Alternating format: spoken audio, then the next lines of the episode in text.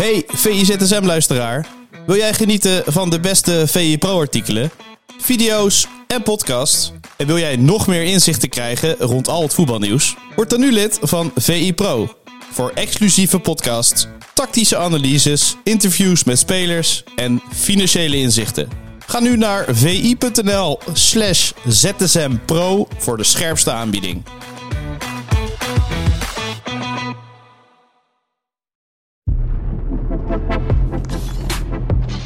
Woensdag 27 december, de VZSM van de derde kerstdag. Ik ben Sjoerd Keizer en ik zit uh, met uh, Tim Templaars, gezellig. Uh, goedemorgen. Niet, goedemorgen. Niet meer met wat eten, maar alleen met een kopje koffie. Hè? Dat is wel even lekker. Even afkicken, hè? ja. Fijne kerst gehad?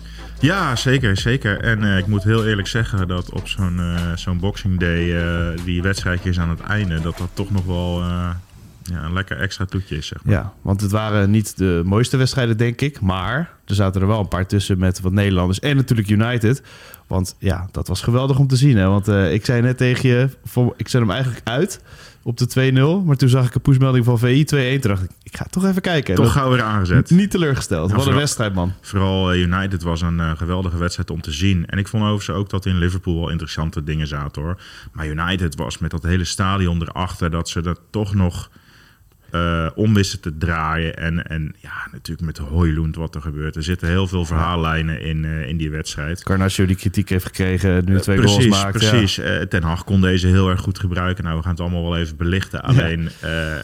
zeg maar, de wedstrijd aan zich was gewoon hartstikke leuk om naar te kijken. Ja. Het was echt spektakel en dat, ja, daar ga je toch voor zitten. Ja, want laten we beginnen bij de eerste twee goals. Want nou ja, United begon misschien niet zo goed, maar 2-0 achter uh, ja, hoeft ook weer niet uh, te gebeuren. Nee. Twee standaard situaties.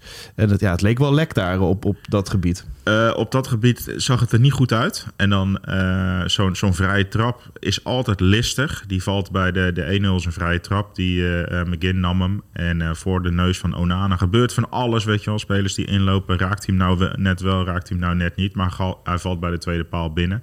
zijn lastige ballen. Ik denk dat je Onana daar wel iets kan verwijten. Ja, qua communicatie vooral, denk ik. Nou, misschien of... moet hij zijn verdedigers wat verder voor zich houden. Ja. Uh, omdat op het moment dat ze uh, allemaal in die vijf bij jou komen te staan, ja, dan, dan wie, wie hem raakt en dan kan je niet meer reageren. Dus eigenlijk moet hij die defensie wat verder vooruit krijgen. Nou, dat lukt hem niet.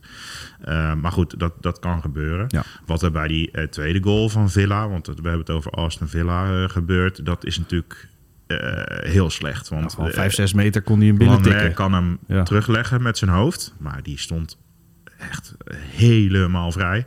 En vervolgens uh, kan ook de goal nog binnengetikt worden vanuit de vijf. Nou goed, dat mag niet. Ten Hag na afloop ook gezegd, stonden ze niet goed op te letten. Doodspelmoment, heel vervelend. En tot dat moment uh, zag je ergernis in de ploeg. Uh, je had een keer dat uh, Rashford wilde weggestuurd worden door uh, een verdediger. Evans was het volgens mij. Nou, een hoop misbaar toen hij de bal niet kreeg met Hoylund. De afstemming klopte niet. Hier Publiek en daar. eroverheen ook. Precies. Ja. Villa-fans waren natuurlijk alleszins bereid om dat even in te wrijven. Sect maar in the morning werd er ja, gezongen, je, je, zag, je zag ergernis. Je zag een gebrek aan vastigheid en een gebrek aan afstemming op elkaar. Maar na die 2-0 gooide die ploeg uh, een beetje het schroom van zich af. Um, ging het publiek er ook wel achter staan en gebeurde er toch wel iets, iets moois in dat stadion. Wel opvallend toch? Voor echt een heel kritisch publiek meestal. Uh, ja, ja, maar ik vind het ook wel, um, en dat is misschien wel het belangrijkste voor Ten Haag... Um, dat, dat deze ploeg daartoe in staat was. Ze hebben al acht keer verloren in de competitie volgens mij. En, en ja. je zou toch zeggen klap na klap na klap na klap. En dan komt Villa op bezoek hè, een ploeg, gewoon een, een slimme, uh, goede trainer, een slimme ploeg.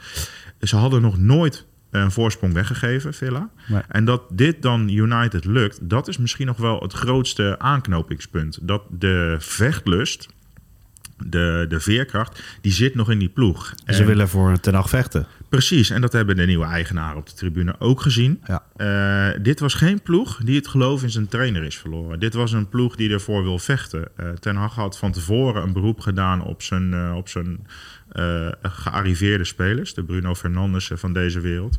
Nou, eh, die stond ook echt wel op na die 2-0. Uiteraard heeft hij weer zijn traditionele gele kaart... omdat hij even zijn emoties niet de baas is.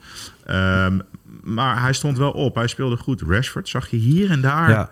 zag je een glimp van wat, wat hij in zijn eh, beste dagen deed. Zat er bij de, volgens mij bij de 1-2. Dat, dat hij, Dat hij de bal meekreeg ja, en dat hij hem op Garnacho... Op snelheid. eh, de- de- en bij die afgekeurde goal was dat volgens mij ook zo. Ja. Ehm, maar wat je vooral ziet, en eh, dat heeft ook wel een beetje met, je noemde hem al, Garnacho te maken. United was eh, heel vaak een soort voorspelbare ploeg. Je had Anthony op rechts. Nou, ze noemen hem niet voor niks een one-trick pony. Of de- je weet wat hij gaat doen. Hij Ja. laat zich wat uitzakken, wil hem echt op de zijlijn en wil dan naar binnen of, of gaat eh, eh, proberen een combinatie aan te gaan. Maar wat je bij United, als ze het spel moeten maken, ziet, is dat die afstemming nog niet klopt. Dus dat er geen perfecte samenwerking is met de rechtsback.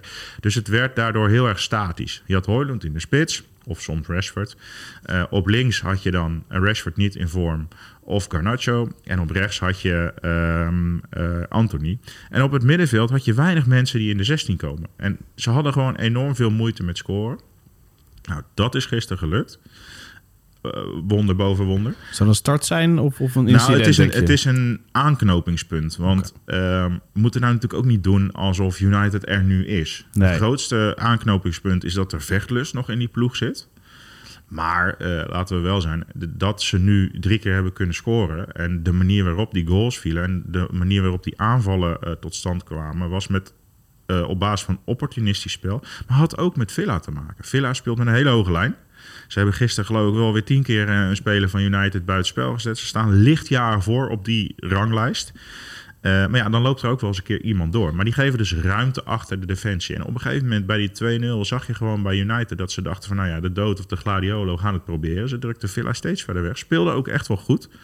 Ehm, maar het had ook met de speelwijze eh, van Villa te maken. En het wordt pas interessant als United ehm, het spel moet maken... waar ze dus heel veel moeite mee hebben. En of ze dan nog tot aanvallen kunnen komen. Tegen bijvoorbeeld Nottingham Forest. Dat is de volgende ploeg die ze gaan treffen. Nou, die, zullen, die zullen achteruit lopen, maar die zullen niet zoveel ruimte weg gaan geven.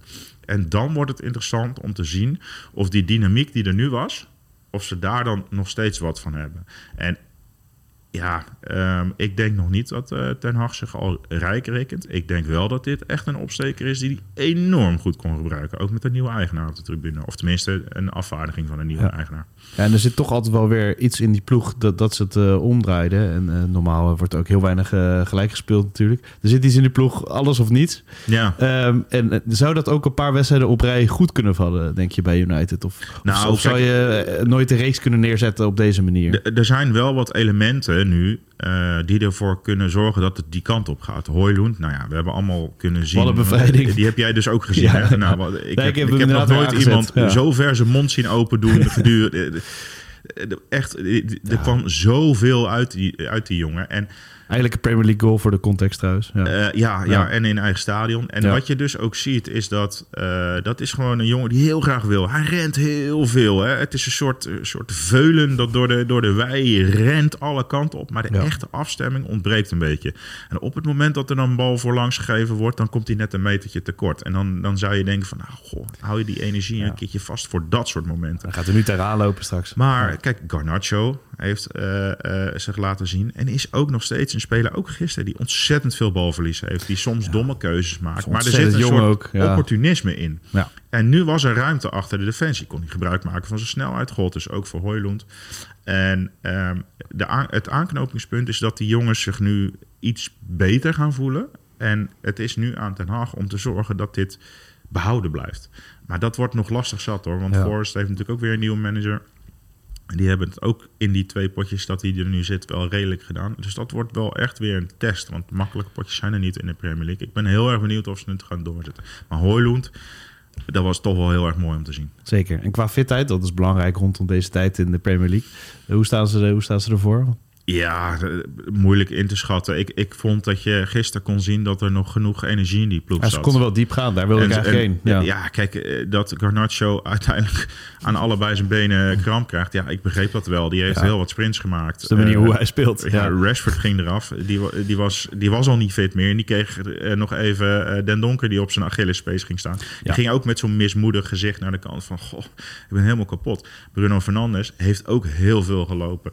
Maar goed, ja, er hoort er een beetje bij daar. Dat is, ik denk dat een Forest eh, eh, niet een... eh, een eh, Nee. Die hebben ook een brede selectie, maar eh, die hebben hetzelfde probleem. Dus moeten ze gewoon gaan oplossen. Ja, zeker. En eh, nou, het ging inderdaad over de eh, nieuwe eigenaar, Redcliffe. 25% van de aandelen dan. Ja. En sportief beleid gaat hij vormgeven.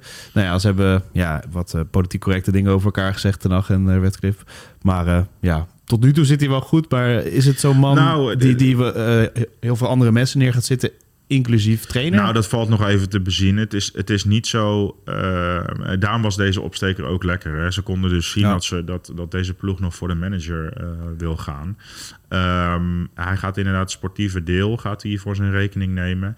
Ehm, ik denk dat ze in eerste instantie gaan kijken dat ze niet meer zo eh, met miljoenen gaan strooien voor ehm, spelers die niet eh, naar gelang dat bedrag de selectie versterken. Want kijk, kijk naar waar, eh, neem de basis al van gisteren. Er staan echt namen op papier. Bijvoorbeeld Johnny Evans. En deed het goed hoor, daar gaat het niet om. Maar er staan echt namen op papier. Welk niveau is dat? Eh, zeg maar de miljoenen die ze hebben uitgegeven. Het is niet zo dat hier nu een ploeg staat met vier of vijf spelers die bij iedere Premier League topper zouden spelen. Sterker nog, ik denk dat het er maar heel weinig zijn. Zou Evans spelen? eh, Nee, never dat- nooit. nee. Maar, maar, Maar bij Fulham wel, bij een eh, Bournemouth Ga ze maar wel, na. maar- Bij City, eh, bij Liverpool, bij Arsenal spelen bijna, eh, zouden bijna geen basisspelers van United spelen. En dat, dat zegt wel genoeg. Ja. Ook over het aankoopbeleid. Dat wordt misschien wel de grootste taak. Want er was geld genoeg altijd. Dat was het probleem niet. Nou ja, neem Anthony. Er is Ja. 100 miljoen voor uitgegeven.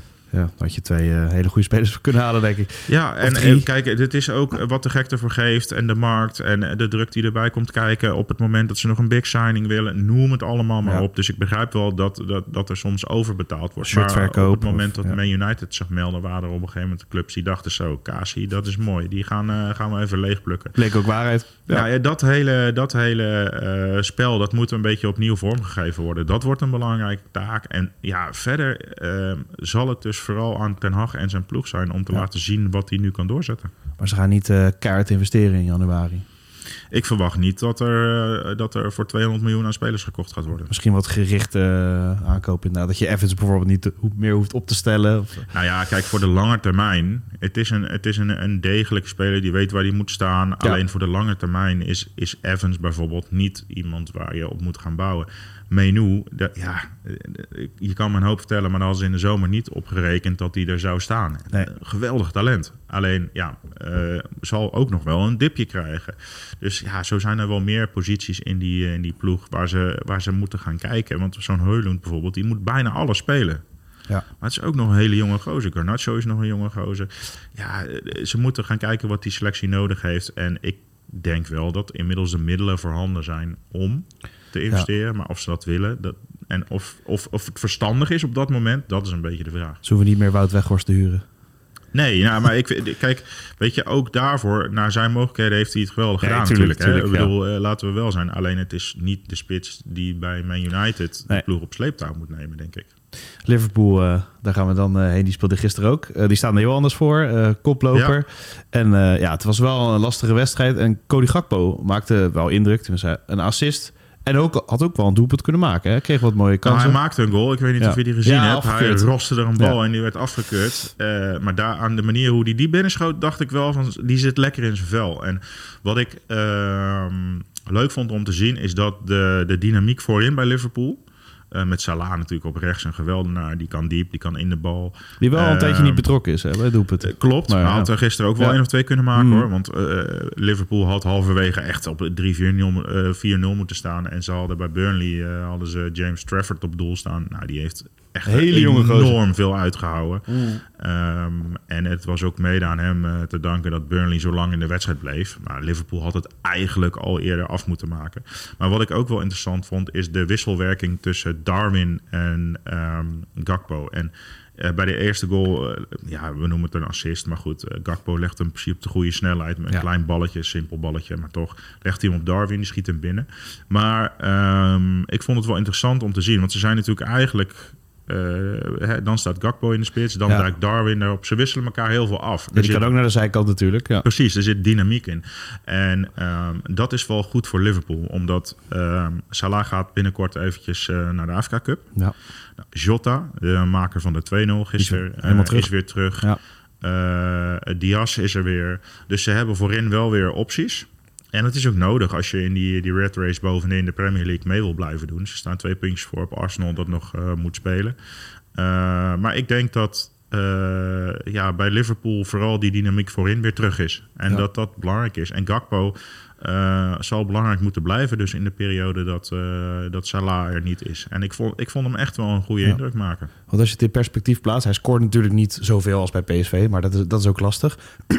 maar ja, hoe goed doet hij het? Want een basisplek in de Premier League is natuurlijk al een prestatie op zich.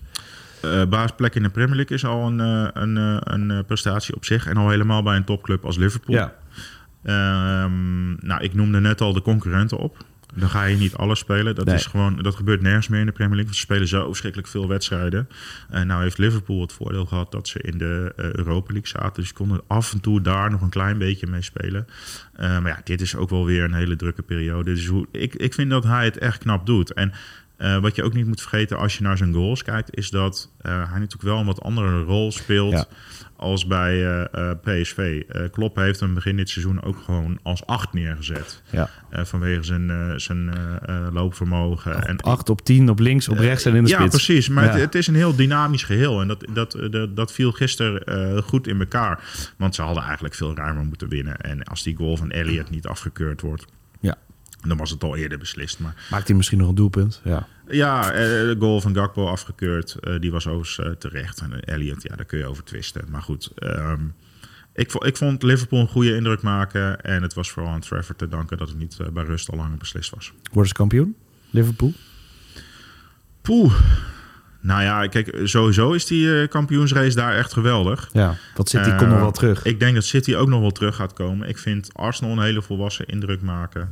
Ehm, als ik nu moet zeggen, wordt Liverpool kampioen, ja of nee, eh, zeg ik nee. Alleen dat heeft meer met de kwaliteit van Arsenal en City te maken. Dan Dus, dat ja. ik denk dat Liverpool het niet zou kunnen, snap je? Het zit Ja. daar heel dicht bij elkaar. Zou je dan eerder Arsenal dan City zeggen op dit moment?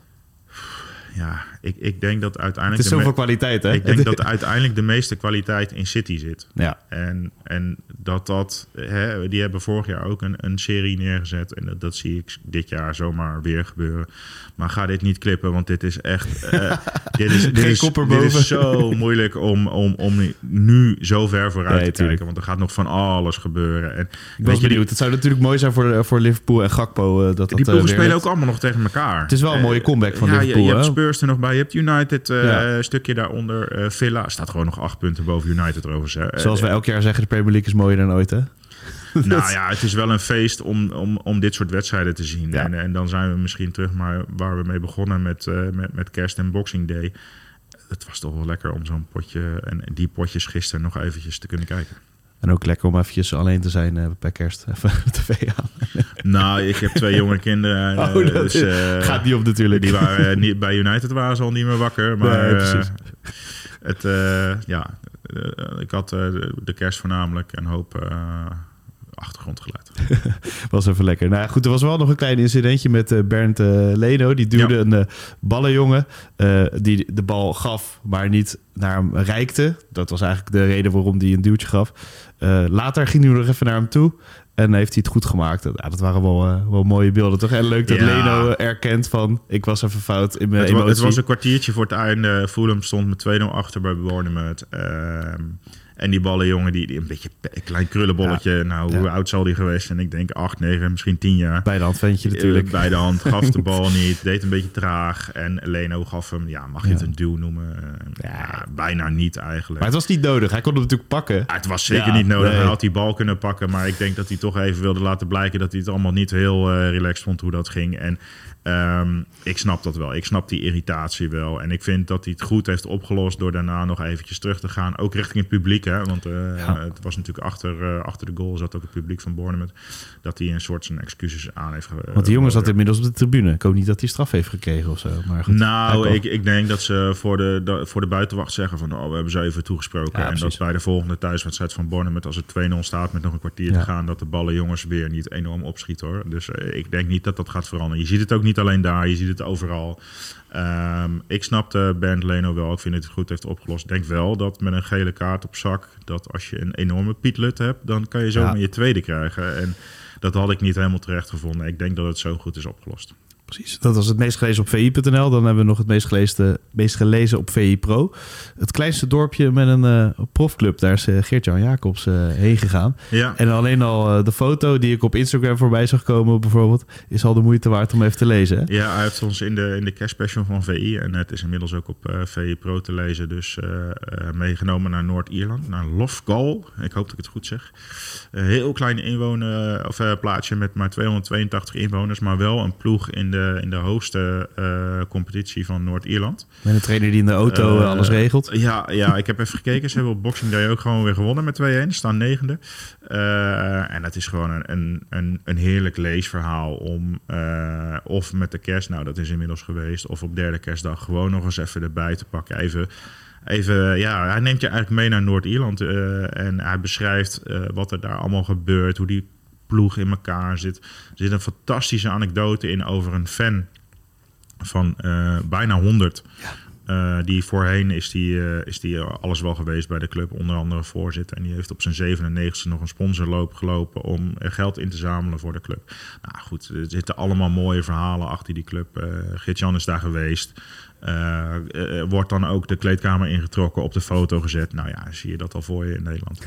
het, het is gewoon een, een heerlijk leesverhaal om eh, voor deze rustige dagen nog eens eventjes eh, Ja. lekker op de bank te lezen. En in de race voor de play-offs. Dus ze zeiden, wie weet komt Ajax nog op bezoek hier. Ja, ja, ik denk niet dat het zover Nee, komt. ik denk maar, niet dat het zover komt. ehm, Nee. eh, ja, eh, laten we vooral eh, die, eh, die droom intact houden. Het zou hartstikke mooi zijn. Het zou zomaar kunnen dat ze dan een ander stadion eh, moeten eh, uitkiezen om die wedstrijden te gaan spelen. Maar het blijft natuurlijk interessant dat zo'n superklein dorpje met één straat eh, een club heeft in de, in de hoogste afdeling. En het verhaal daarachter is, eh, is voor de romantici. En eh, ja, ga dat vooral lezen, zou ik zeggen. Zeker, lees dat. Lees ook het kerstnummer. Lekker met de top 2000 aan. Ja, er staan nog veel meer van dit soort verhalen in. De Cash Special is altijd een speciale editie met wat tijdlozere verhalen. De meest bijzondere verhalen. En ja, het, het is wel echt een aanrader. Tekst Tim. Tot uh, VZSM. Tot ziens. Wil jij nagenieten van de beste VI Pro artikelen, video's en podcast? En wil jij meer inzichten krijgen rond al het voetbalnieuws? Word dan nu lid van VI Pro.